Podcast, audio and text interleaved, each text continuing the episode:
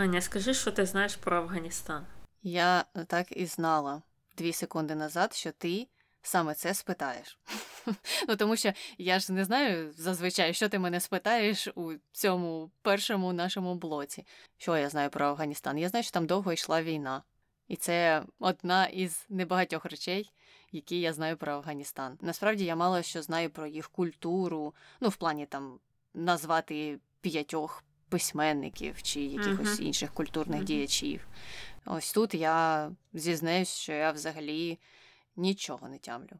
Але так, політичні теми це вже ближче до того, чим я цікавилась саме у зв'язку з цією країною.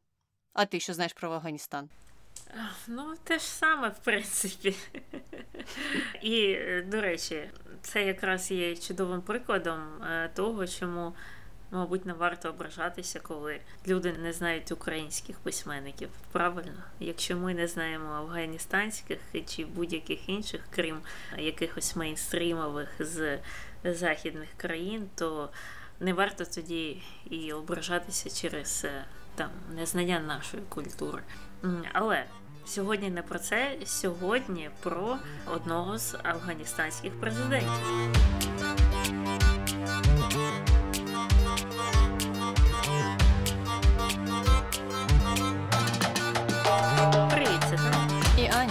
Ефірі подкаст «Не без гріха» дискусії про відомих людей, їх досягнення та сумнівні вчинки. Сьогодні говоримо про Ашрафа Гані. Так, це афганістанський президент.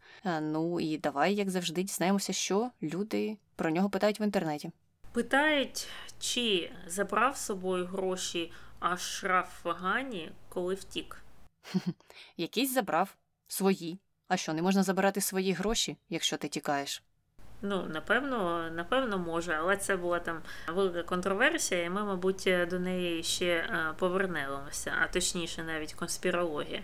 Е, тому наступне питання: а Шрафгані, як полагодити невдалі країни? Це щось, що стосується його дисертації, і його е, навчання і його книг. Е, так, він спеціалізувався саме на таких питаннях: про те, як полагодити країни, в яких е, існують певні проблеми, країни там з перехідною економікою, країни, які зазнавали великих історичних криз, і в такому підвішеному стані були протягом довгих років і намагаються якимось чином налагодити після оцих всіх криз свою економіку, та й взагалі усі сектори свого життя. А Шраф Гані був спеціалістом саме з цих питань. Угу. Ну і до цієї його академічної роботи ми також е, повернемося. Ну і останнє. Як там Ашраф Гані? Я ось у відповіді на минуле запитання сказала, що він був спеціалістом з певних питань і задумалася, ну чому ж був він і є. Тобто, за шрафом Гані все нормально в плані його здоров'я, він живий. Е, так, е, незважаючи на усі ті події в його житті, які сталися, і незважаючи на те, що йому довелося тікати з країни, але він живе в Еміратах, але ніхто не скаже де саме тому, що є побоювання щодо його безпеки. Угу. Цікаво, що він е, не поїхав в Сполучені Штати, так як ну, він там довго жив, довго перебував. У нього, мабуть, є там багато знайомих. Але ну знову ж це його вибір. А ми будемо переходити до його особистості, яка взагалі-то є дуже цікавою. Значить, повне ім'я його е, Мохаммад Ашраф е, Гані Ахмадзай і він був афганським політиком, науковцем та економістом, який був президентом Афганістану з вересня 2014 року до серпня 2021 року. А потім, як мабуть, багатьом відомо, його уряд був поваленим Талібаном, і на цьому фактично закінчилася його афганська політична кар'єра. Але ми починаємо не з цього, починаємо з дитинства. Гані 1949 року народження, і народився він в королівстві Афганістан в провінції Лугар. І родина насправді його була з достатньо вищого такого середнього класу, належала до пуштунського племені Ахмадзай, і від цього одне з його імен пішло. І саме представники цього племені традиційно були такими кочовими воїнами-торговцями. Вони вважалися певним чином піонерами в торгівлі серед інших племен, і тому були також більш заможними. І паралельно з грошима. Ці ахмадзійці були ще й одним з найсильніших племен, е, які е, спромоглися добитися до влади в Афганістані, тобто контролювати там владу, хоча б в певних районах, певних е, провінціях. Це, звісно, традиційно. І батьки, батьки його вони також були при владі завжди. Його дід він був пов'язаний з афганською армією. І він був в достатньо тісних стосунках е, з урядом тодішнім, і так само його батько він е, і служив е, при уряді Афганістану. І е, тому можна сказати, що Гані пішов е, по стопах своїх попередників. Але повертаємося в його дитинство.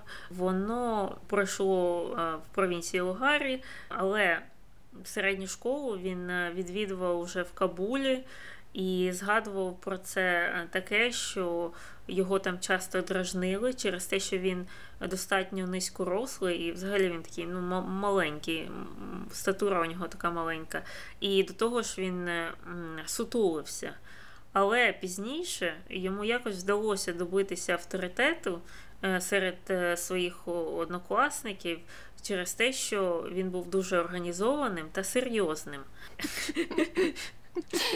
Цікаво, просто чи це його спогади, і чи підтвердили б це його однокласники, чи ні. Тому що організованість та серйозність не звучить як якісь якості, які допомагають тобі добитися авторитету в початковій чи середній школі. В початковій школі, мабуть, авторитету ти добиваєшся, якщо ти не знаю, закинеш паперову кульку далі всіх. А у середній школі, якщо ти прогуляєш багато уроків чи щось таке. Хоча, можливо, це чисто мій досвід. Ну і взагалі це насправді не мій досвід, бо я в школі була дуже нудною, серйозною та організованою. І тому не мала ніякого авторитету. Тому мене вважали супер снобською людиною. Хоча насправді це неправда. Мені просто було на все навколо все одно. Можливо, якось так це було б доречніше описати. Зрозуміло, але після такого успіху у себе вдома в Кабулі Гані поїхав потім навчатися в штат Орегон в США. Це було у 66-67 роках, і він був студентом по обміну. І от протягом року перебування там йому навіть вдалося обійняти посаду в шкільній раді. І він казав, що це було велике здобуття для нього, тому що там було немало студентів е, е, з інших країн, а ця посада була спеціально виділена якраз для іноземця, і йому вдалося її зайняти. І так можна сказати, почалася його політична кар'єра. І також про дитинство він своє згадував е, те, що на нього сильно повпливала його бабуся, е, яка починала кожен ранок з читання книги протягом години, і також привчила його робити те ж саме. І він, от йому зараз вже 72 чи 73 роки, е, досі цим пишається. Він любить згадувати про те, що от він встає і він приділяє там годину чи декілька годин е, читанню, і це дуже важливо для нього. Отака от, е, бабуся була, так привила любов до читання. Угу. Ну і журналісти про це теж дуже часто пишуть, і особливо видно коли це пишуть журналісти, які, мабуть, самі дуже захоплюються читанням, тому uh-huh. що я не в одній статті проглядала це, і там дуже схожі такі якісь лейтмотиви про те, що Гані, такий інтелігент, він прокидається о п'ятій ранку і починає свій день з книги. І ще мене дуже розсмішила історія. Це була стаття з Нью-Йоркера. Де журналіст розповідав про те, як е, він любить читати, а ну, саме Гані, як любить читати, і який він високоосвічений в порівнянні зі своїм попередником на посту президента. І там був уривок про те, що ось до Гані існувала бібліотека в Афганістані, така центральна в Кабулі. І попередник взагалі нею не займався. Там книги лежали, пилючні, і всі розкидані, і нічого не було впорядковано. І прийшов Гані і все впорядкував, навів там чистоту, сам займався розкладанням книг. Ну, там такі оди йому співалися ага. про те, як він ага.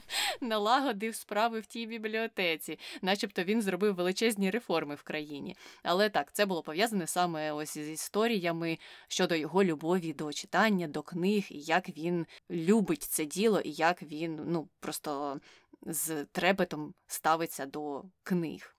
Так, але до цього до книг ми, мабуть, повернемося, поки рухаємося далі його освітнім шляхом. Він не міг деякий час вирішити, яку вищу освіту він хоче отримати. Обирав поміж правом та культурною антропологією і зупинився на останній дисципліні. Вступив до американського університету Бейрута і там отримав ступінь бакалавра в 73-му році. А після цього. Він е, вирішив повернутися в Кабул і там навіть деякий час повикладав в Кабульському університеті, але через деякий час отримав е, державну стипендію для вступу в Колумбійський університет, що в Нью-Йорку і що належить до е, так званої Ліги Плюща. І там вже здобув ступінь магістра у 77-му році.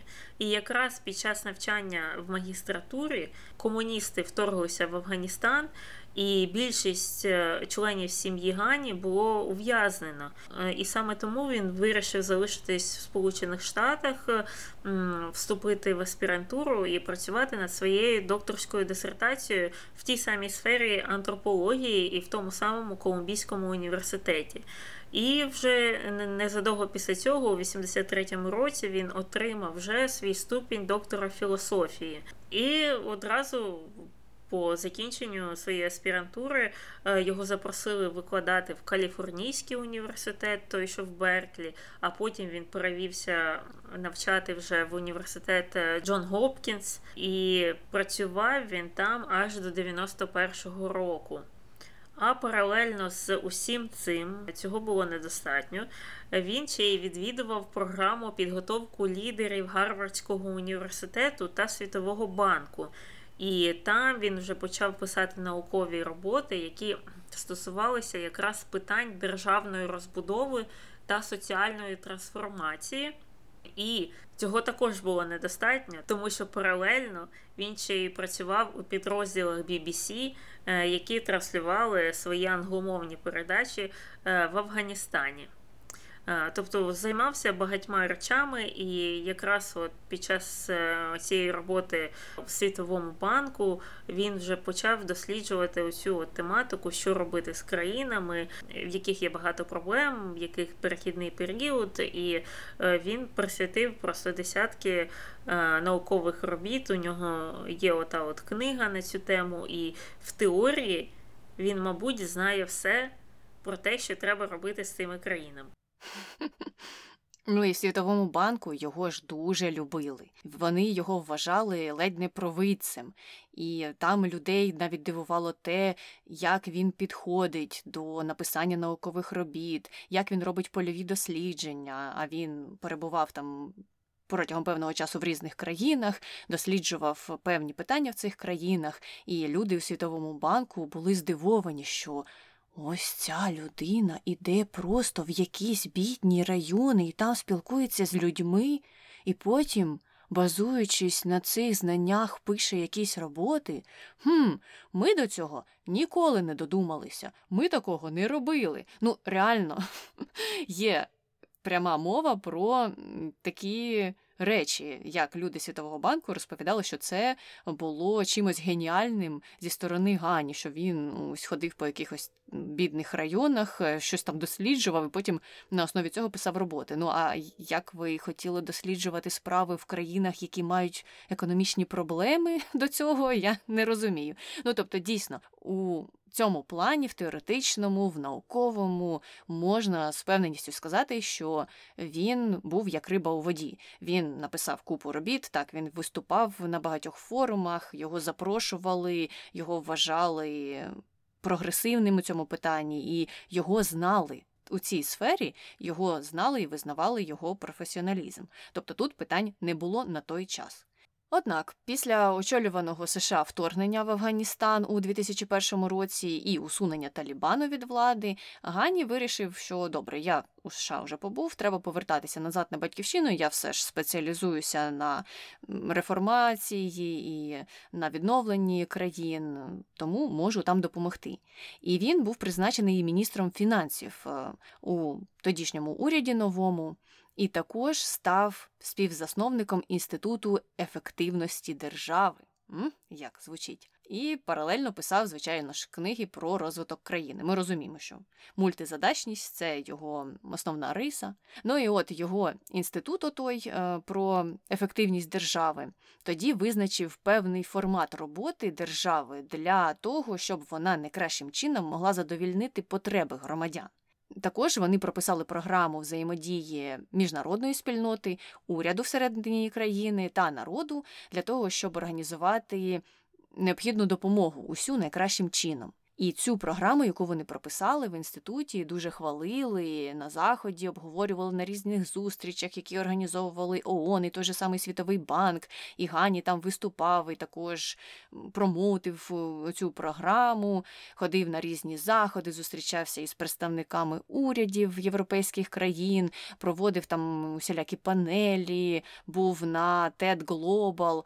Тобто він активно, активно знову ж таки займався ось цим питанням відновлення держави і вже міг щось застосувати на практиці. Також, до речі, паралельно з усім цим, з усією цією роботою, він був дописувачем у таких виданнях, як е, Financial Times, і Los Angeles Times, і The New York Times, і Wall Street Journal, і The Washington Post. Ну тобто всі передові видання американські новинні, тобто такі газети з великим авторитетом.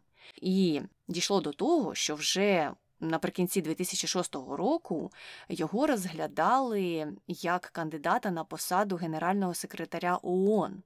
Вважалося, що ну, раз він такий знавець у цих питаннях, то, можливо, він знайде себе саме на цій посаді.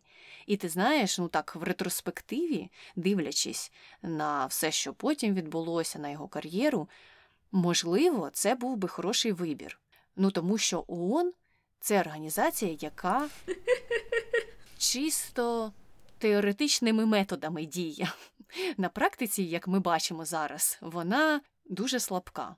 Але сидіти, розповідати, що як кому робити, де як все правильно треба вчинити, це вони вміють добре. І Гані там би дуже гарно прижився.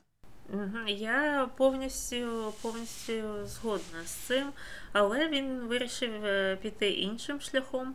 Він все ж таки продовжував працювати на посаді міністра фінансів е, в Афганістані і там е, розпочав достатньо масштабні реформи, які в цілому, коли він був міністром, були успішними. Принаймні вони так оцінюються. Значить, що він зробив? Він випустив нову валюту. Він комп'ютеризував банківські операції і реформував митницю та податки. І також взяв на себе обов'язок звітувати перед Кабміном та міжнародними партнерами для того, щоб в цілому підтримувати високий рівень прозорості того міністерства. Як відомо, в Афганістані одною з найбільших проблем або одною з найбільших серед всіх проблем є корупція. І загалом за оцю всю роботу він е, отримав багато схвальних е, відгуків, але невдовзі йому там довелося покинути свою посаду, про що ми також згадаємо пізніше. Також він працював е, над інвестиційним кліматом в країні. Він розумів, що притік інвестицій в країну може призвести до певних проблем, а саме до підвищення корупції. І оці от гроші, які надані державі, можуть просто надійти до простих людей. Тому він запустив е, програму, яку він сам там спроектував, спроєктував, яка називалася Національна програма солідарності. І в межах цієї програми став видавати гранти на суму від 20 до 60 тисяч доларів жителям афганських селищ І для того, щоб отримати той грант, тим людям з селища було необхідно створити координаційні проектні ради з е, конкретно визначеними місіями, з конкретно визначеним бюджетом для даної місцевості, для даного селища. І ці проекти були в цьому направлені на інфраструктуру, тобто це або проведення води, або будівництво школи, лікарень, такі от речі. І ця програма також виявилася дуже успішною. Там проводився випадок, коли 30 сіл об'єднали свої кошти, скинулися фактично на будівництво пологового будинку, який може обслуговувати всі ці 30 сіл. І селяни були дуже задоволені цим проектом, результатом е, цієї е, програми. І особливо їм подобалося те, що е, їм довірили розпоряджатися цими грошами. А це є дуже важливим на думку Гані, в е, країнах, от, які розвиваються, які проходять цей перехідний період. І він взагалі славився критикою оцих от міжнародних донорських організацій, тому що він вважав, що багато грошей е, викидується на вітер. Як це працює за його словами?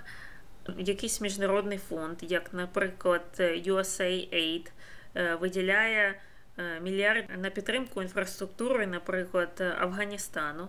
Але е, найчастіше е, ці гроші йдуть не місцевим підприємствам, місцевим людям, місцевим організаціям. Ці гроші йдуть в трансатлантичні корпорації, тобто забудовники, які працюють у багатьох країнах, у забудовники, у яких штаб-квартири десь в Нью-Йорку ці гроші передаються їм, вони вже наймають якихось своїх людей, і цих людей присилають в Афганістан, щоб вони там будували лікарню в якомусь селі. І як, мабуть, зрозуміло, послуги якоїсь великої трансатлантичної будівельної компанії коштують набагато дорожче, ніж якогось місцевого забудовника, так само, як і вартість е, роботи тому що е, якомусь е, місцевому буштуну треба платити за місцевими мірками там 3 долари на годину.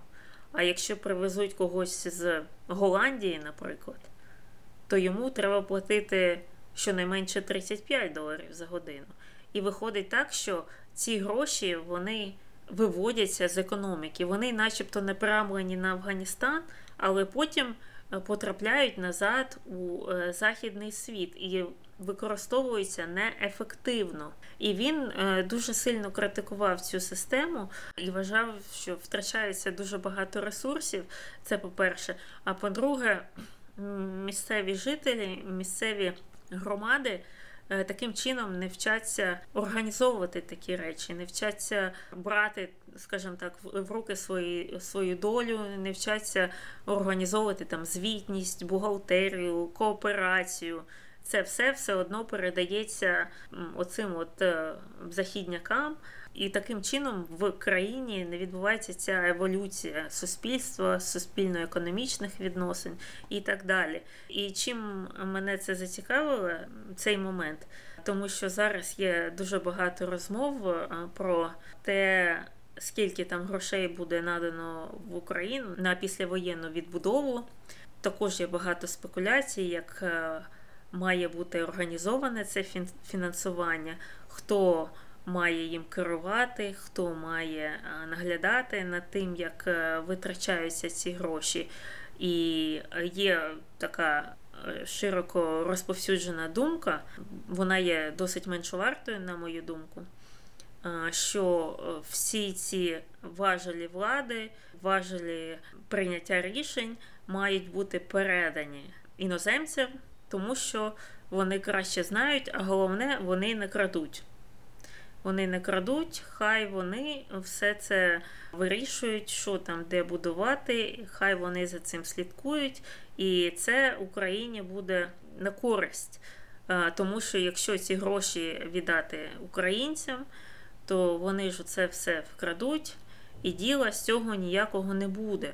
Але це такий, як на мене, дуже примітивний е, підхід і досить такі, знаєш, популістські заяви, як на мене. Е, тому що, ну, допустимо, допустимо, навіть якщо виділили певну суму грошей на будівництво певної школи. І допустимо, що українці такі жахливі всі і вкрали там, ну, не знаю, 50%. Хтось собі забрав і побудував, е, як Медведчук, е, золотий вагон десь. То навіть з врахуванням цих вкрадених грошей.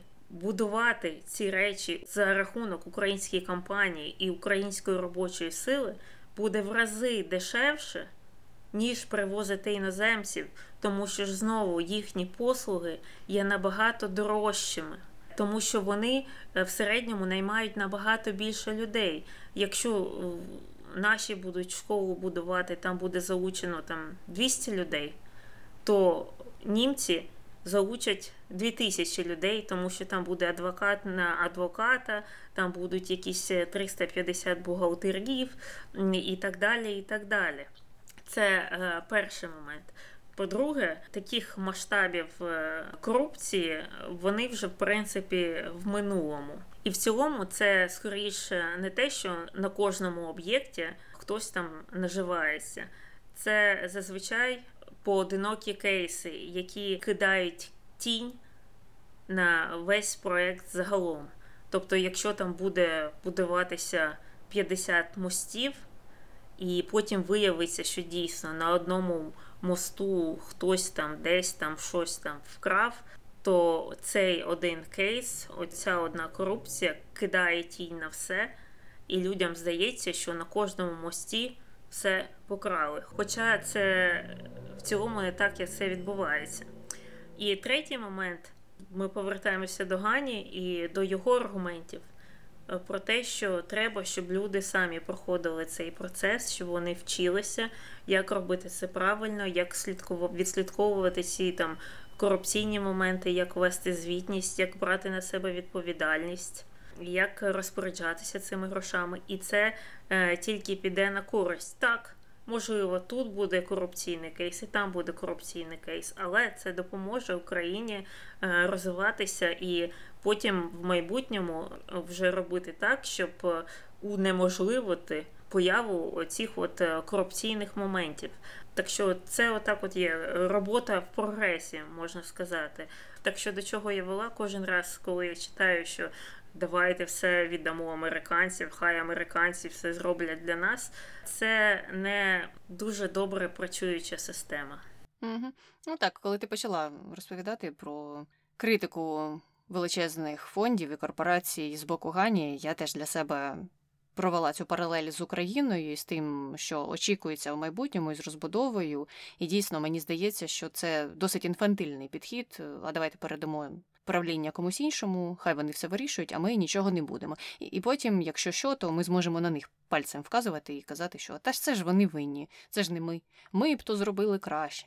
Ну і дійсно, якщо щось би пішло не так. Ну, якщо ми допустимо, що Україна сама займається координацією всіх цих проєктів і щось іде не так, то можна завжди зробити роботу над помилками. Це ж не означає, що треба все спалити, піти, кинути і сказати все, ми більше цим не займаємося. Так, але це ж, е, знаєш, якісь тенденції схожі на. Певні речі, які люди кажуть стосовно будь-яких дріб'язкових питань, які з'являються у новинах. Ну там, наприклад, не з'явився на роботі мер якогось міста у вівторок із третьої до п'ятої вечора. Одразу ж треба задіяти президента, щоб він сказав цьому мерові, що той має робити правильно або неправильно. А люди на місцях е, не хочуть брати на себе відповідальність і самі вирішувати такі дрібні питання. Завжди хочеться, щоб хтось зверху прийшов і щось зробив. І, звичайно, коли я кажу завжди, то насправді цих кейсів небагато, але вони яскраві. І через це дійсно здається, що Тут ми не впораємося, і там ми не зможемо, а тут величезна корупція, в якій ми потопаємо, і що ж з цим зробити, а нічого ми не можемо зробити. Хоча насправді можемо. Тому треба в себе більше вірити. Така мораль, мабуть, цієї історії. Але повертаємося до Гані і до президентських виборів 2009 року. Він тоді вирішив брати в них участь, і багато аналітиків на заході вважало його одним із можливих претендентів на посаду. Ну і він, звичайно ж, зареєструвався, почав свою кампанію. І цікава у нього була кампанія в тому плані, що він став єдиним кандидатом, який почав агітувати афганську діаспору, скидатися грошима на його заходи всередині кампанії. Ну такий теж чисто американський, мені здається, підхід, тому що тут на кампанію, на політичну скидаються люди, в тому числі прості. Раніше популярнішими були такі заходи, де політики просили грошей у представників великих корпорацій, але зараз це все змінюється, і більше політиків покладаються на донати простих людей для фінансування їх кампаній. От і Гані вирішив провести щось схоже. Це було нове для Афганістану, але ну, цікава особливість. Загалом інші кандидати взагалі такого не робили на той час. Однак ця цікава особливість Гані не допомогла, і він посів четверте місце із 38, а набрав приблизно 3% голосів. Я уявляю, що там набрав той, хто посів 38 місце. Ну і на наступних виборах він вже знову вирішив балотуватися, і це була більш успішна кампанія. Він вийшов у другий тур. Однак після голосування щось пішло не так, і опонент Гані, якого звали Абдула Абдула, не погодився з результатами, які визначили Гані переможцем. І тут варто поставити зірочку і відійти трохи від Гані до Абдули Абдули. Він славився тим, що не погоджувався з результатами будь-яких виборів. На тих виборах попередніх, де Гані посів четверте місце, Абдула Абдула теж був попереду, там, по-моєму, друге місце посів, і теж не погодився з результатами виборів. І ще ми до цього прийдемо, бо це не останній раз, коли Абдула Абдула не погодився з результатами виборів. Так от, дійшло до того, що він почав формувати альтернативний уряд. І це загрожувало, звичайно ж, стабільності країни. Ну і тут приїхав американський тогочасний держсекретар Джон Керрі і пообіцяв провести ретельний аудит голосів із залученням усіх міжнародних експертів. Також е, американські офіційні особи розробили документ угоди між Ганні та Абдулою. І згідно з цим документом, той, хто програє, повинен був визнати іншого президентом, а сам мав би стати головним виконавчим директором країни. Це типу щось прем'єра, але в Конституції немає посади прем'єра в Конституції Афганістану, тому вони вигадали посаду головного виконавчого директора країни. Звучить якось дивно, ну але що вигадали, те вигадали. І після трьох місяців аудиту, який проходив під наглядом ООН за фінансової підтримки уряду США. Незалежна виборча комісія оголосила, що так, Гані все ж таки президент, хоча там були масові фальсифікації, і нібито за закритими дверима казали, що так, відрив був величезний, але з боку Гані, ну а саме з боку тих людей, які нібито за нього голосували, були великі фальсифікації більше, ніж з боку Абдули Абдули. І тому офіційний відрив між ними скоротився в бік Абдули Абдули. Хоча Гані все ж таки мав певну перевагу тих голосів, які були віддані чесно. Ну і в той момент Гані на кінець то став президентом, і став він найстаршим президентом Афганістану із 1747 року аж. На момент виборів йому було 65 років, що, знаєш, коли дивишся на американську політику, не так вже й багато. Молодий президент, можна сказати. Так, так, дійсно. Ну і як тільки його обрали, він одразу взявся до справ, і так як ми вже знаємо, він був експертом в питаннях держав складним устроєм. Він, на його думку, знав все, що треба зробити з Афганістаном, щоб це стало функціонуючою державою. І він собі поставив ряд цілей, наприклад, е, приборкати корупцію, е, також е, розширити економічні можливості та посилити захист прав людини, і, зокрема, прав жінок. Він навіть пообіцяв призначити першу жінку в Верховний суд Афганістану, і це було частиною його передвиборчої кампанії. Але проблема Афганістану була ще в тому, що там була війна. Е, з кінця 70-х років, і над ними завжди висілася загроза атаки Талібану.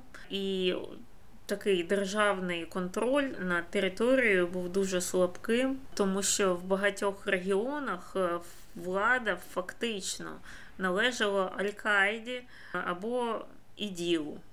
А фінансування країни дуже сильно залежало від західних партнерів. Тобто він то і був президентом, але багато чого не залежало від нього. Були місцеві такі е, церкви, які керували регіонами, і де Гані не мав дуже великого впливу на них. І в той же час економіка майже повністю залежала від Сполучених Штатів. Але в свою чергу міжнародні партнери, особливо американці, е, були дуже сильно налаштовані на співпрацю з Гані, незважаючи на те, що навіть американці.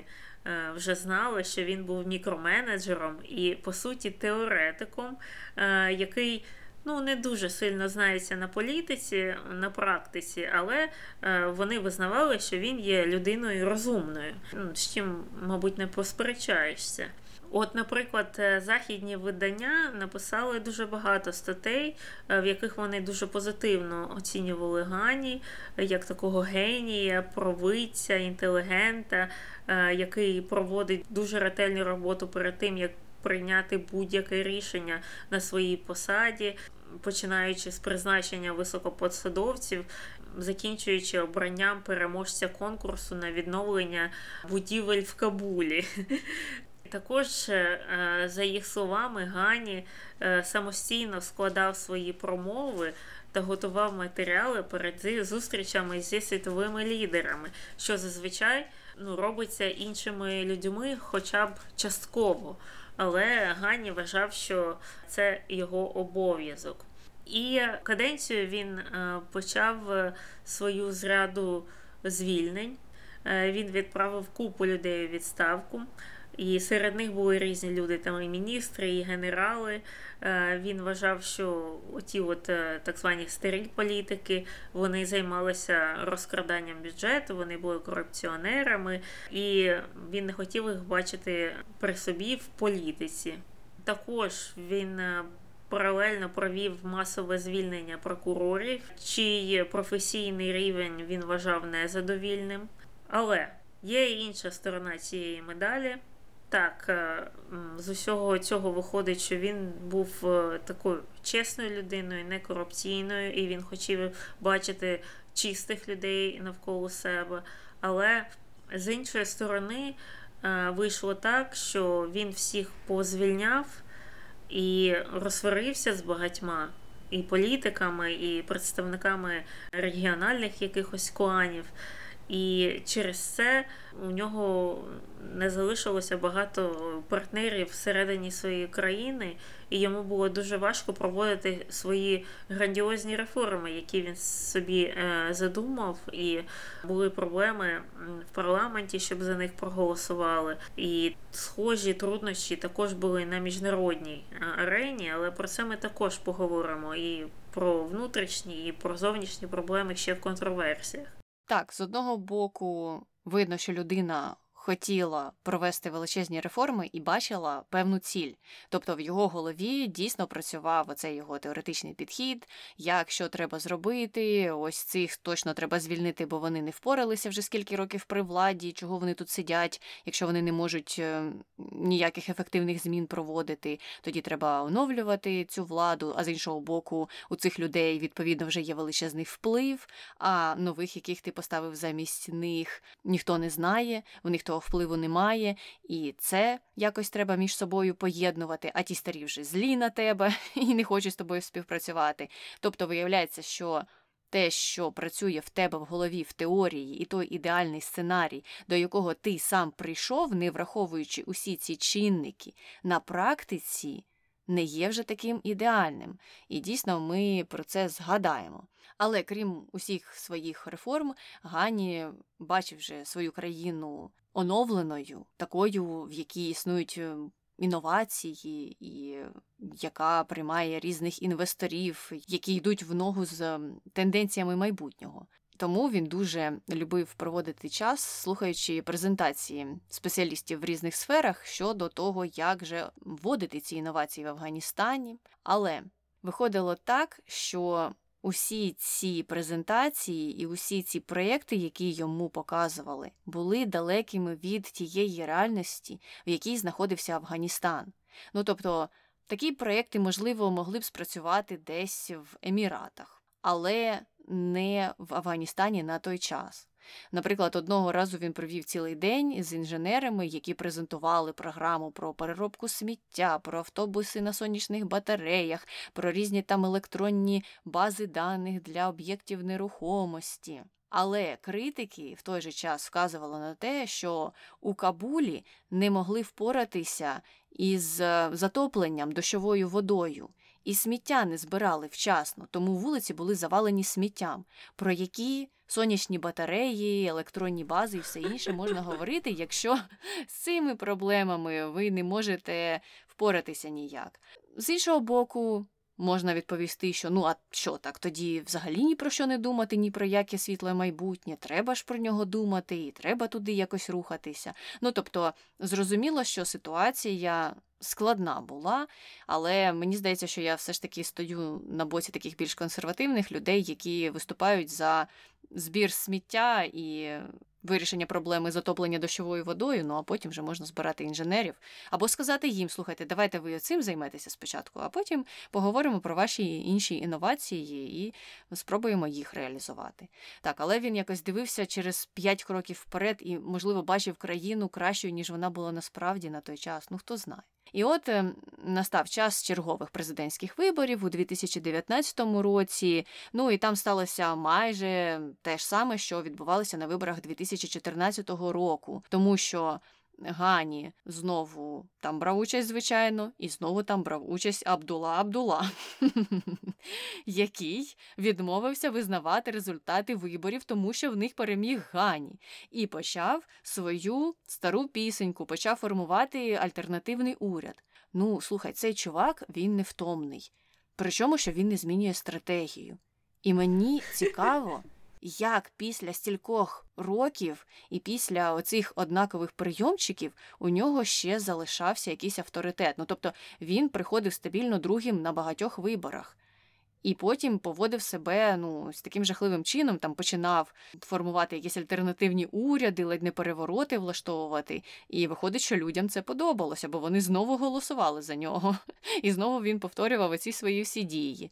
Ну і це питання було вирішено в кінці таким чином, що Гані та Абдула Абдула підписали угоду про розподіл влади, фактично, і Гані залишався президентом. А Абдула мав би очолювати мирні переговори з Талібаном, коли б вони почалися. Тобто був таким головним перемовником з боку Афганістану. Але до цього не дійшло або до того бачення ситуації з їх сторони, тому що паралельно з тим усім, що відбувалося в Афганістані.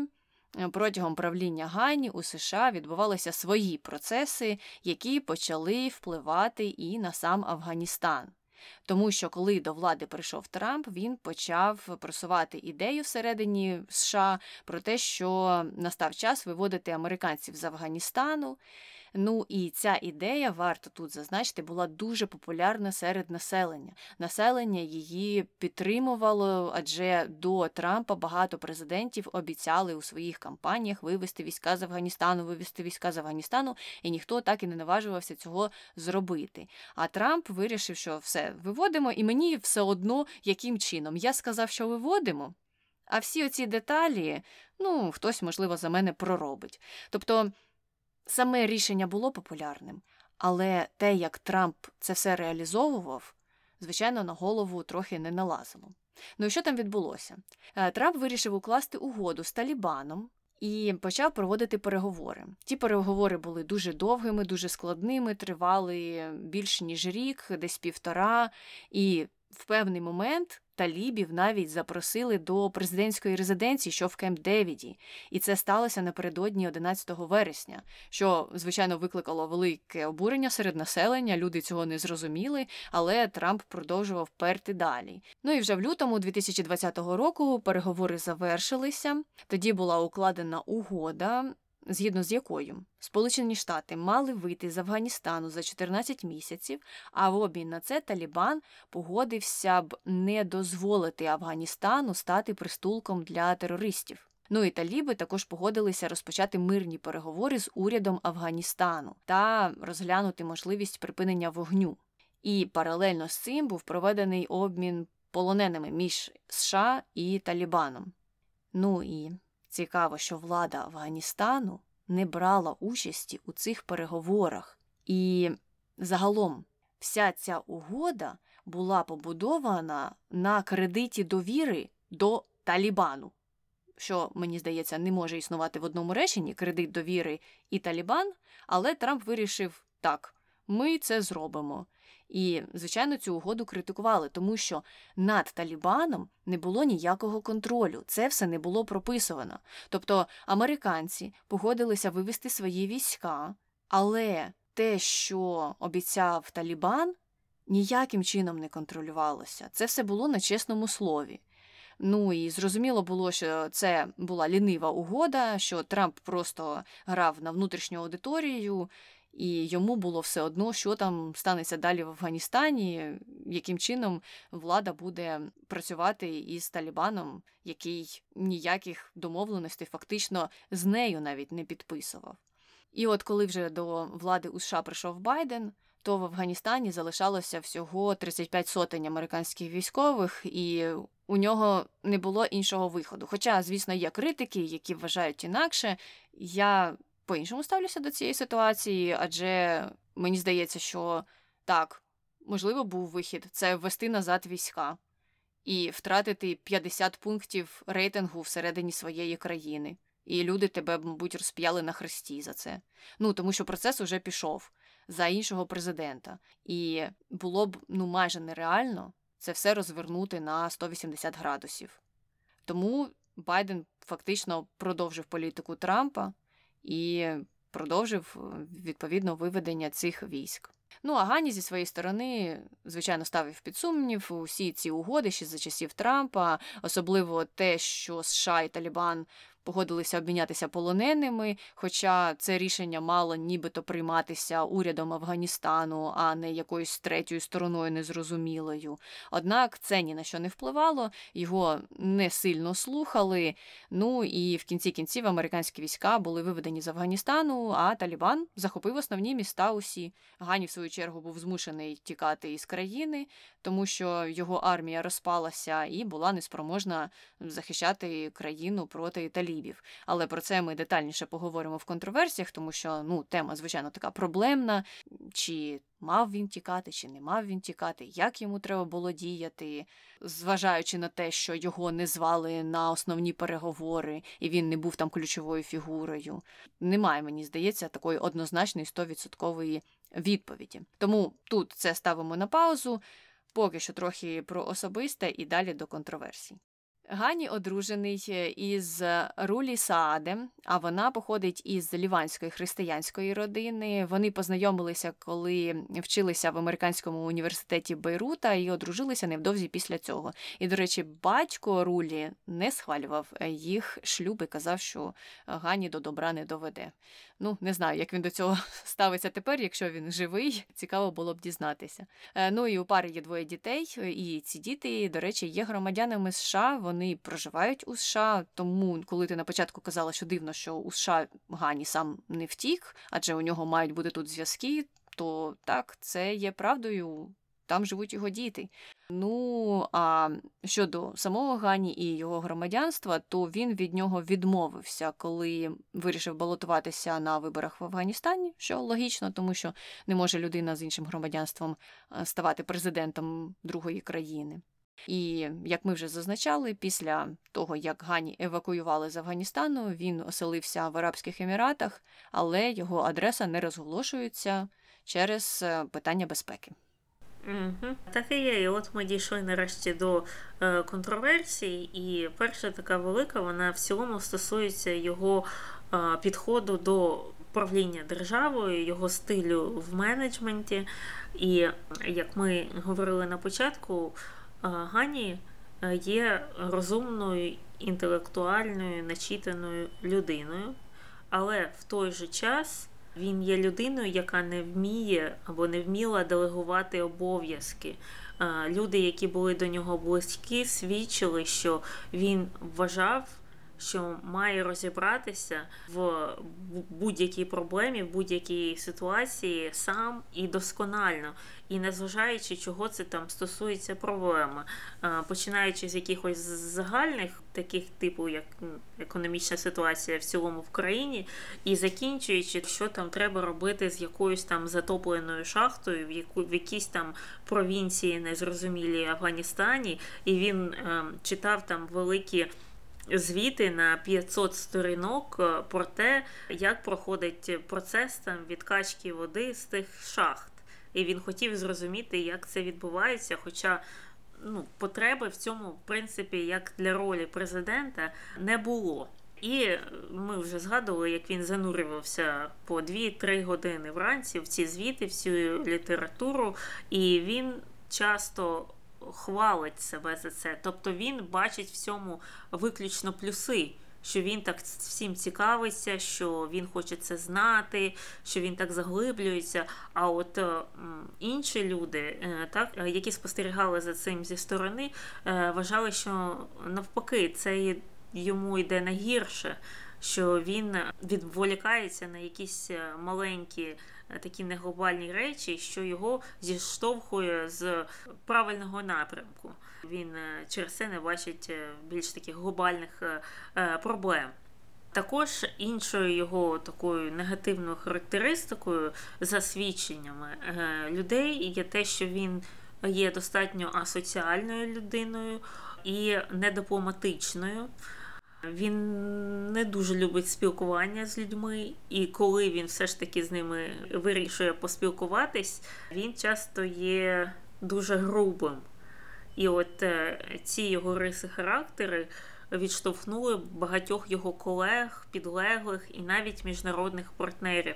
Тобто на нього жалілися навіть і посли інших держав, і представники там з держдепу, що треба бути йому поспокійніше вони вважали, і навіть ходили чутки, що він ходив на ці курси з подолання агресії.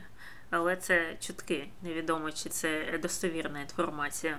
І от е, коли він покинув свій пост міністра фінансів у 2005 році, це також було в результаті, принаймні частково, його такого от контроверсійного характеру. Але в той же час люди зазначали, що на тій посаді міністра фінансів він добре справлявся з роботою саме з технічними моментами своєї роботи. Е, він все ж таки там і валюту вів, і комп'ютеризував, і все це все зробив. Але коли він там працював в тому міністерстві, всі його ненавиділи. Ніхто не хотів з ним спілкуватися. Тобто, з однієї сторони, він справлявся з цим обсягом роботи, який йому був наданий на той момент. А з іншої сторони, просто він ні з ким не міг налагодити контакт.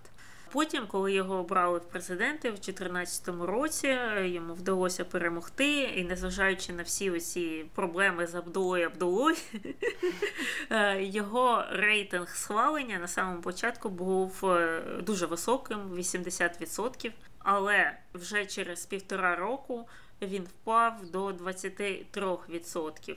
Це якраз було також пов'язано з цими проблемами в комунікаціях, проблемами з відштовхування від себе багатьох людей.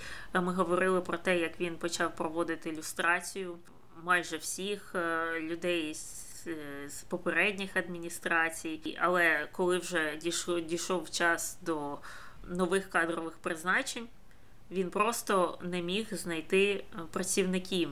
Він е, шукав їх, начебто, але він через цю свою принциповість е, він же хотів е, бачити у себе в адміністрації чистих людей, не не корупціонерів, все, що було по правилах. І так вийшло, що ну, таких людей небагато, хто там має досвід в держуправлінні, а плюс, зважаючи на його такий характер відштовхуючи. Деякі люди, які навіть були такі з незаплямованою репутацією, вони просто не хотіли на нього працювати. Потім також е, він відмовлявся від так званих договорняків. А там же ж в Афганістані е, там така напівплеміна, напів кастова система. Там у кожній провінції є свій місцевий царьок, який має дуже велику владу над тими людьми, які проживають в тих провінціях, і часто більший рівень влади, ніж президент, ніж центральна влада. Але ем, на погляд Гані він вважав, що не треба вступати з ними в ніякі там зв'язки, в ніяку кооперацію, тому що вони всі є корупціонерами, вони всі є якимись там бойовиками, і це ну, в більшості випадків дійсно так і було. Але до чого це призвело? що Через е, цю відсутність кооперації він втратив вплив і втратив підтримку в багатьох е, з цих провінцій через неспроможність побудувати зв'язки між центральною владою і регіонами. Далі це коли вибори відбулися, і американці сказали, що слухайте, вам треба якось поділити владу, так же не можна. І вони ж сформували оцей от національний уряд єдності. Е, американці наполягали на єдності, казали, що треба працювати разом, тому що ви не можете битися проти один одного, коли на вас нападає постійно Талібан. Тому що якщо ви продовжуєте, то програє вся країна. Але оцей уряд єдності ніколи, в принципі, і не запрацював, тому що протягом всіх цих років, протягом двох каденцій, там були постійні сварки з цим Абдулою. Вони ніяк не могли поділити владу, вони навіть не могли прийти до якогось консенсусу щодо призначення якихось посад. Причому це якісь там могли бути посади, типу. Ой, міністра соціальної політики вони не могли поділити. Просто билися один з одним, один одного кандидата, інший іншого, і так, от місяцями, місяцями не приходили до якогось рішення. Вказували, що навіть був один момент, коли здається, вони не могли призначити чи міністра оборони, чи когось з військової сфери, що довелося втручатися президенту Обамі. Він їх е, викликав на такий віртуальний килим по скайпу, запросив обох. І ну так е, вимагав від них е, прийти до тями і все ж таки домовитися щодо цієї посади. І в кінці кінців, через деякий час, вони там зійшлися на якомусь кандидаті. Далі. Е, йому ще не повезло з тим, що, звісно, його правління співпало з оцим от поступовим виводом американських військ з Афганістану, що поступово також призвело до великого падіння економіки і шаленого безробіття. Там в один момент безробіття сягнуло 40%. Е, це сталося тому, що велика частина афганської економіки великою мірою покладалася на обслуговування американських баз. Тобто була дуже дуже сильно залежна від американців, і через це народ став е, у Гані все більше і більше розчаровуватися і емігрувати масами за кордон. А Гані у відповідь сварив цих людей за те, що вони покинули батьківщину. Мов, як ви могли, що ви там недостатні якісь там патріоти, і ви тут не відбудовуєте країну. Також е, серед інших причин, які називають е, як причину його невдач, була в цілому американська стратегія щодо реформування Афганістану. Американці одночасно вимагали абсолютне викорінення корупції в країні, і в той же час наполягали на тому, щоб залишили ну, старих політиків або цих от там церків на місцях, щоб зберегти оцю от єдність країни, щоб зберегти от центральну владу, фактично. А ці дві речі було дуже важко поєднати насправді.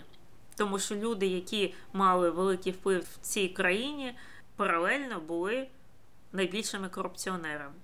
Але вони користувалися певною там популярністю, певною повагою серед людей там своєї провінції. І як поєднати ці дві мети викорінення корупції та збереження оцих от еліт, так і не було зрозуміло.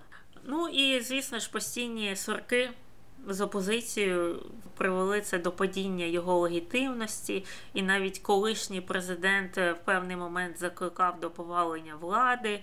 Потім було декілька агресивних інцидентів в провінціях, які майже призвели до перевороту. Люди там побігли на Кабул і е, хотіли там витягувати того Гані зі свого палацу, але на той час ця вся історія провалилася. Ну і ще ж паралельна міжнародна політика. Він там також зазнавав невдачі. З Пакистаном йому домовитися не вдалося, а Пакистан є там великим гравцем е, в тому регіоні, тому що він має вплив на Талібан. Тобто, якщо б там вдалося домовитися з Пакистаном через Талібан, можливо б можна було якось е, улагодити, хоч на певний час всю цю історію з талібанськими атаками, але йому це не вдалося зробити. І також, як ми вказували раніше, вся ця історія з американським виводом військ з цими перемовинами з Талібаном також була не досить красивою по відношенню до Гані, тому що, як ми і казали, він там фактично не був присутній, і ця угода була підписана без нього, і він не давав згоди на такі умови, і він ще досі е, злий на цю угоду і вважає, що його, е, його країну підставили. Ну так, бачиш, скільки різних дилемних питань з одного боку так, е, якщо хочеш побороти корупцію, то треба проводити люстрацію. З іншого боку, якщо ти проведеш тотальну люстрацію, то кого ти поставиш е, замість цих людей, адже в тебе в країні нема підготовленого кваліфікованого персоналу, щоб їх замінити. З третьої сторони, ось ці місцеві культурні звичаї, історичні закони, і так історично склалося, що у цих корумпованих людей є величезний авторитет, і з цим теж треба працювати працювати, а тут вже треба працювати саме з народом і якось перебудовувати бачення з їхнього боку щодо цих авторитетів. Так, багато проблем. Е, в той же час, звичайно, Гані не святий, і в нього мало гнучкості було щодо вирішення цих проблем. Це є однозначним, мені здається, і це те, що зауважують багато критиків. Але йдемо далі. А друга контроверсія пов'язана із проблемами в його кадровій політиці. Можливо, вони якраз е, і йдуть від того, що він не міг знайти нормального кваліфікованого персоналу. Адже була історія про те, що він взяв свою команду відомого бойовика, який мав негативну репутацію. І сам Гані, до речі, в певний момент його критикував і називав кілером, а пізніше його ще й звинуватили в замовленні зґвалтування політичного опонента але йому вдалося уникнути арешту. Ну і Ганні в кінці кінців це проігнорував, його було призначено на посаду. Чому? Тому що Гані не подобалися одні політики, а альтернатива була ось такою. Я не кажу, що всі ті, хто приходили на заміну старим, були людьми з такою сумнівною репутацією, але тут суть питання в тому, що в одних посадовцях Гані бачив величезну кількість негативних сторін, але в інших посадовцях, яких він сам призначав, він цього обирав не бачити. І це вже свідчить про те, що його ідеальні підходи, оці теоретичні, на практиці не працювали, і що він все ж таки в певних питаннях мусив якось прогинатися під е, ситуації. Але все одно в більшості випадків він відмовлявся це визнавати. Він казав, що ні, ні, ні, все як в теорії, так має бути і на практиці. Ну і до чого це призвело?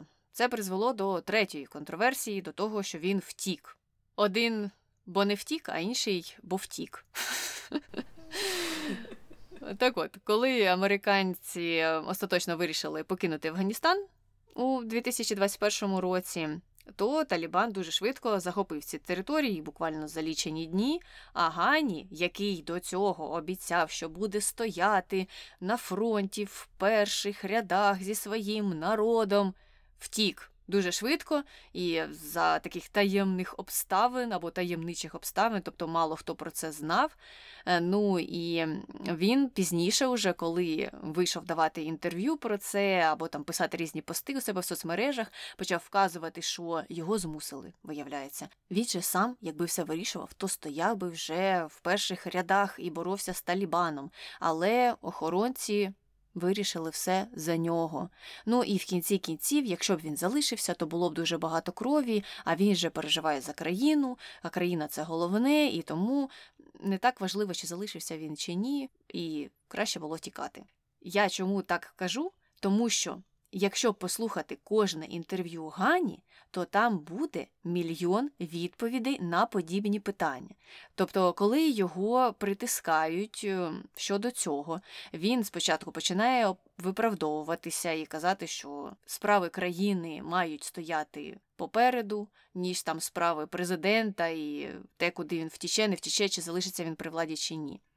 В той же час Потім, коли його починають пресувати щодо того, а ти ж казав, що ти будеш боротися, він починає з'їжджати на охорону, з'їжджати на те, що вже нічого було змінити, з'їжджати на те, що а всі мої партнери теж втікли. Потім, коли йому вказують на те, що не втікли, він каже: Ну, не втікли, але ті, що залишилися, то не такі, як треба, і з ними, як би я оце боровся, що ви їх не бачили, чи що. Я б е, не хотів з ними стояти пліч опліч і боротися проти Талібану. Ну, тобто, все не так, все не ідеально. І знову ж е, тут повертаємося до його якихось е, уявних теорій щодо того, як це мало спрацювати. Ну і в кінці кінців він втік в Емірати. А Байден разом із Столтенбергом звинуватили його уряд у повному провалі. Тому що коли Байден перед цим говорив із Ганні, то той запевняв його, що наша армія буде боротися. Ну тобто були ті ж самі наративи. Я поведу армію за собою, і ми всіх поборемо, і все буде добре. А цього не сталося. Ну і Ганні в кінці кінців почали навіть звинувачувати в тому, що він чіплявся за свою владу, попри те, що у нього не було рейтингу, що народ його не підтримував, і це призвело до падіння. Тобто він стояв при владі, він відмовлявся співпрацювати із е, генералами, із людьми з авторитетом, і в кінці кінців ці люди, коли настав переломний момент, не хотіли співпрацювати із ним. Вони від нього відвернулися, і все повалилося. І це все виявилося якимось е, картковим будиночком, який не був міцним і не встояв, е, коли почав атакувати Талібан. І Гані, звичайно ж, відмовляється приймати усю відповідальність. Він критикує усіх. Він критикує Штати за те, що вони дуже неочікувано, на його думку, вийшли з Афганістану. Хоча про це говорили протягом більш ніж року. Тобто це планувалося. Так, я розумію, що є сенс в тому, що він ображається на Трампа, який не позвав його на перемовини з Талібаном. Логічно було б для мене, щоб це були трьохсторонні перемовини. Тут все добре. Але розповідати, що ти про це не знав. Я маю на увазі те, що американці вийдуть з Афганістану. Ну, це якийсь нонсенс. Адже про це знав увесь світ, а президент країни не знав. Окрім того, Гані дуже чутливо ставиться до запитань або до порівнянь із Зеленським. Ну адже історії розвивалися близько у часовому просторі одна до одної, те, як Талібан почав окуповувати Афганістан, і те, коли почалася російська інвазія повномасштабна в Україні. І зрозуміло, що преса і різні аналітики почали дивитися на двох президентів на Зеленського і на Гані, і казати: ось дивіться, один втік, а інший не втік, і досліджувати, в чому ж полягає різниця між ними. Гані це не сприймає, він так обурюється, навіть коли його порівнюють із Зеленським, каже, що ситуації неоднакові. Я погоджуюся, в принципі, з тим, що ситуації не однакові. Але він знову ж таки не бере на себе ну, жодної відповідальності. Тобто він розповідає про те, що дивіться, Україна це європейська країна. Зрозуміло, що підтримка України набагато більша, ніж Афганістану. Афганістан просто кинули.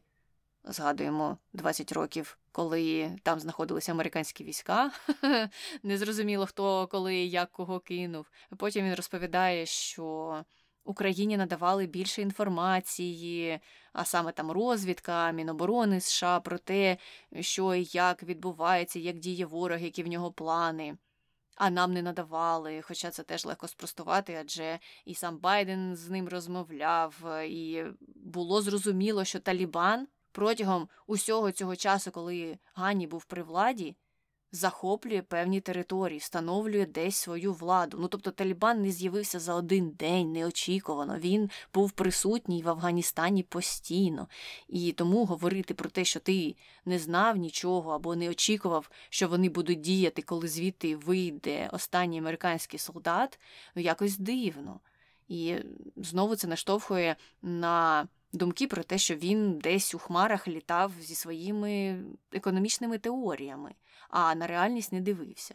Е, тому так, це досить е, негативно, мені здається, висвітлює його, і було б краще, якби він хоч трохи взяв відповідальності на себе. Я розумію, що він не в усьому винен.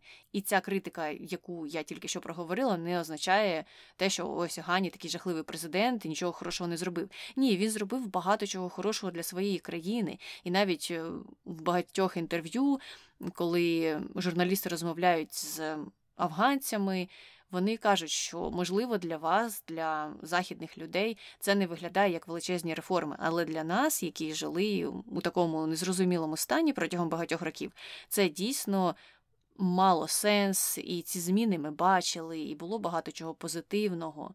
Так, за позитивне треба хвалити, але за якісь проколи можна критикувати і критикувати аргументовано. І якщо ця аргументована критика є, то людина, яку критикують, е, має ну або аргументовано відповідати, або ну не має вона просто. Маючи таку репутацію, будучи президентом або вже на даний момент екс-президентом, просто відхрещуватися і казати Ні-ні ні, я позитивний з усіх боків. Ну це якось так не працює, як на мене. Ні, це дійсно так не працює, і тут, якщо можна зробити йому знижку по деяким питанням, або можливо навіть по більшості, і згодитися з його там аргументацією в певних моментах, але є й інші, от, наприклад.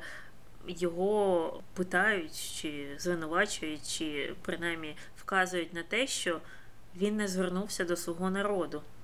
Талібан йшов 10 днів на Кабул відкусував і відкусував шматки територію, встановлював владу.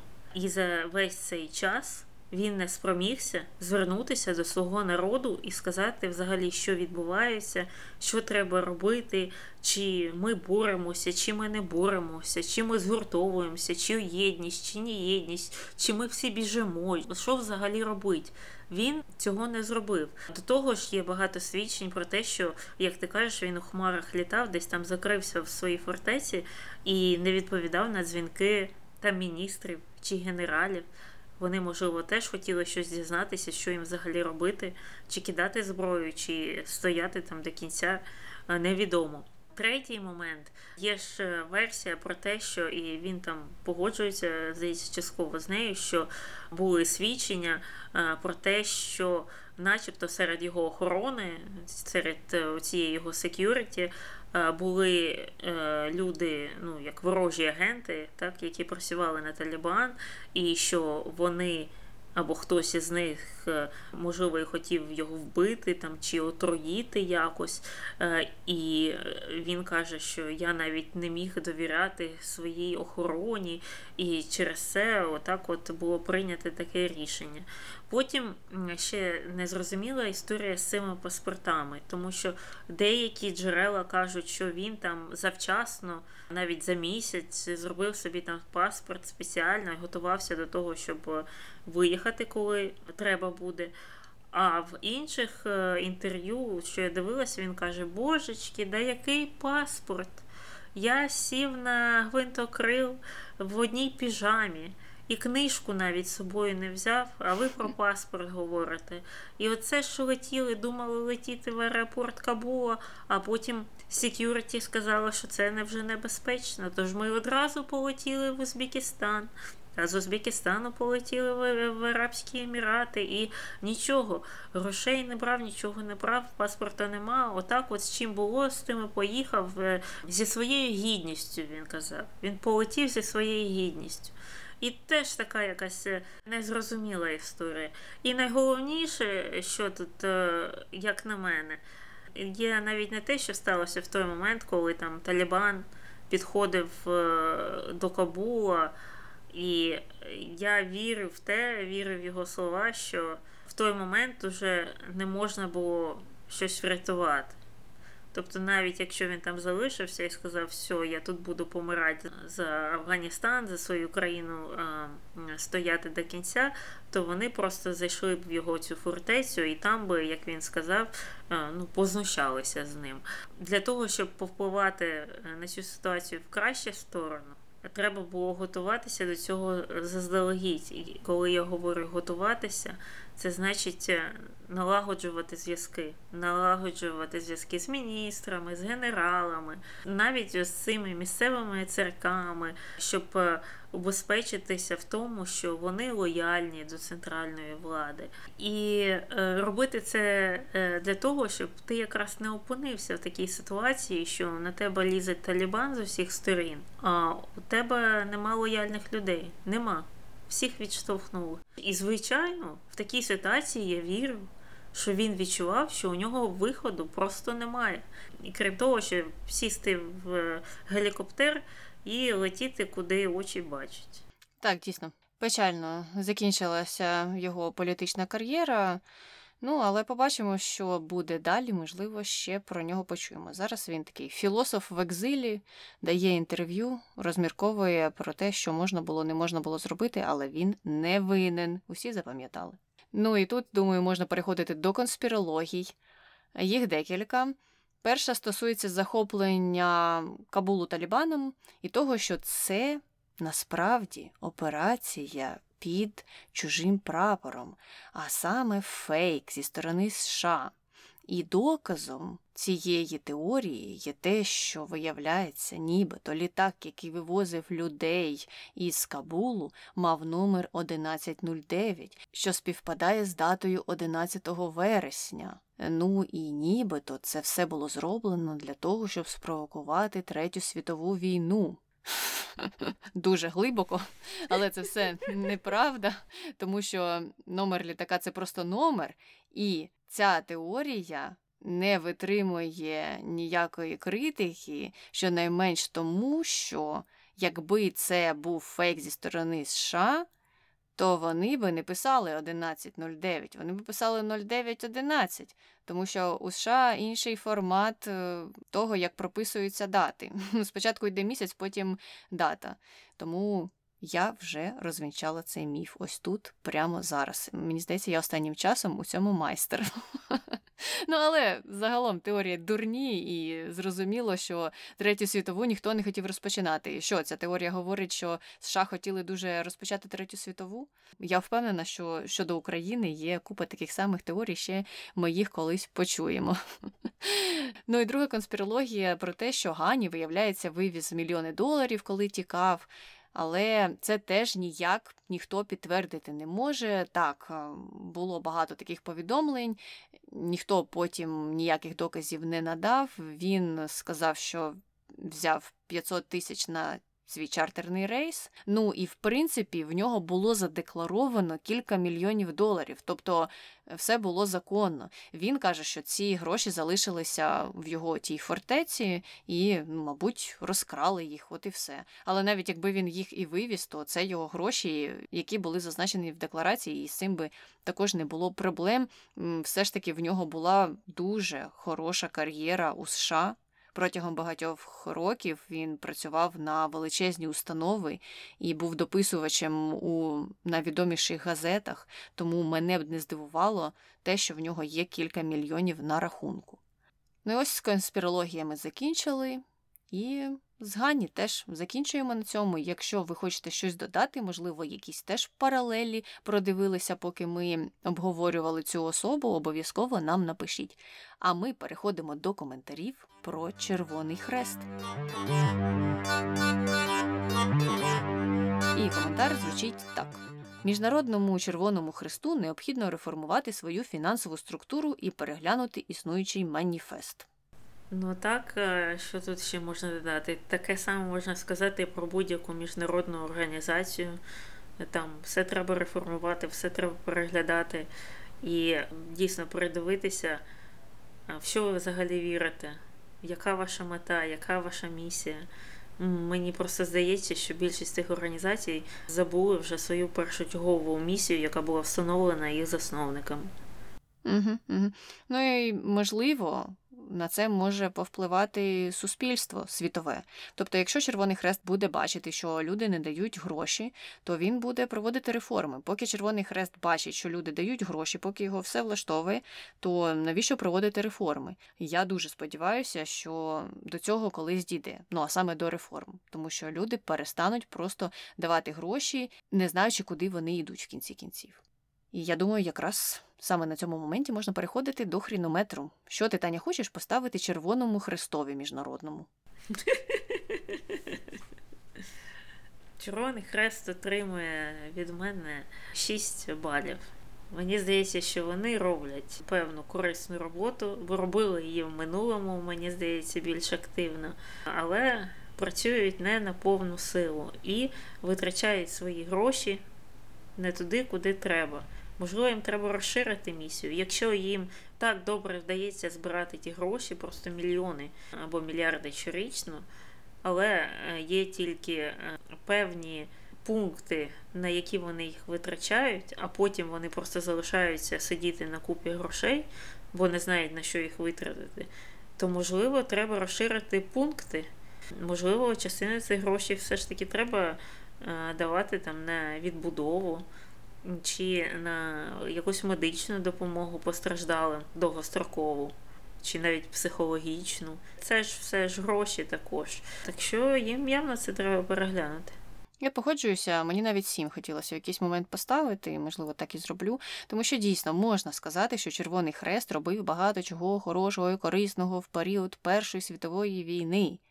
А після того е, не знаю, тому що Друга світова війна якось пройшла під чорним прапором для Червоного Христа, там повний провал. І далі переходимо до нинішнього часу, теж незрозуміло, де, як вони на що впливають. Саме Міжнародний Червоний Хрест. І я погоджуюся з думками про. Зміну фінансової структури, можливо, треба давати більше ініціативи локальним Червоним Хрестам.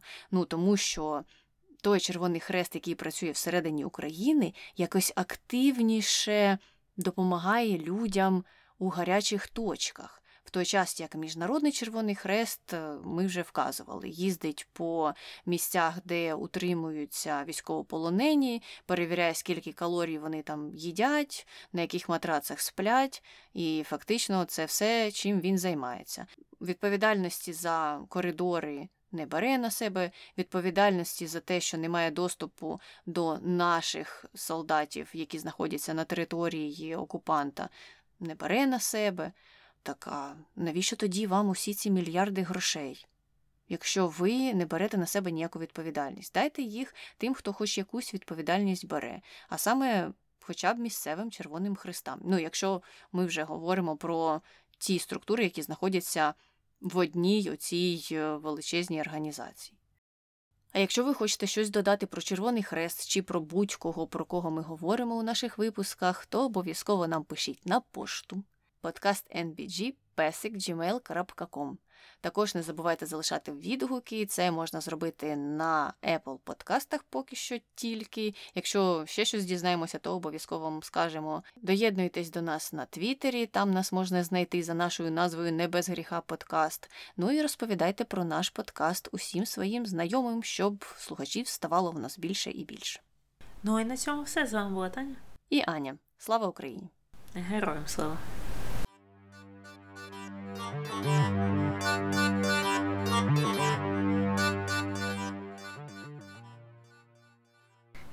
Тому можна сказати, що Гані пішов е, по стопах е, своїх е, е, не нащадків, а як їх називається? Попередники. По- Попередників, я ж думаю, так. Ну і в той момент Гані на кінець-то став зараз. Гарік ломиться, вибиває двері. Ну і в той момент хотіла ще сказати Гарік. О боже. Ашраф Ганді одружився. Ганді, що він Ганді? Він Ганді. Я теж хотіла Ганді назвати. Угу. Ну він Може, ми схожий таки- на Ганді трохи. Ну і поглядами своїми і всім, і зовнішністю. Я не здивуюся, якщо ми його називали Ганді, походу.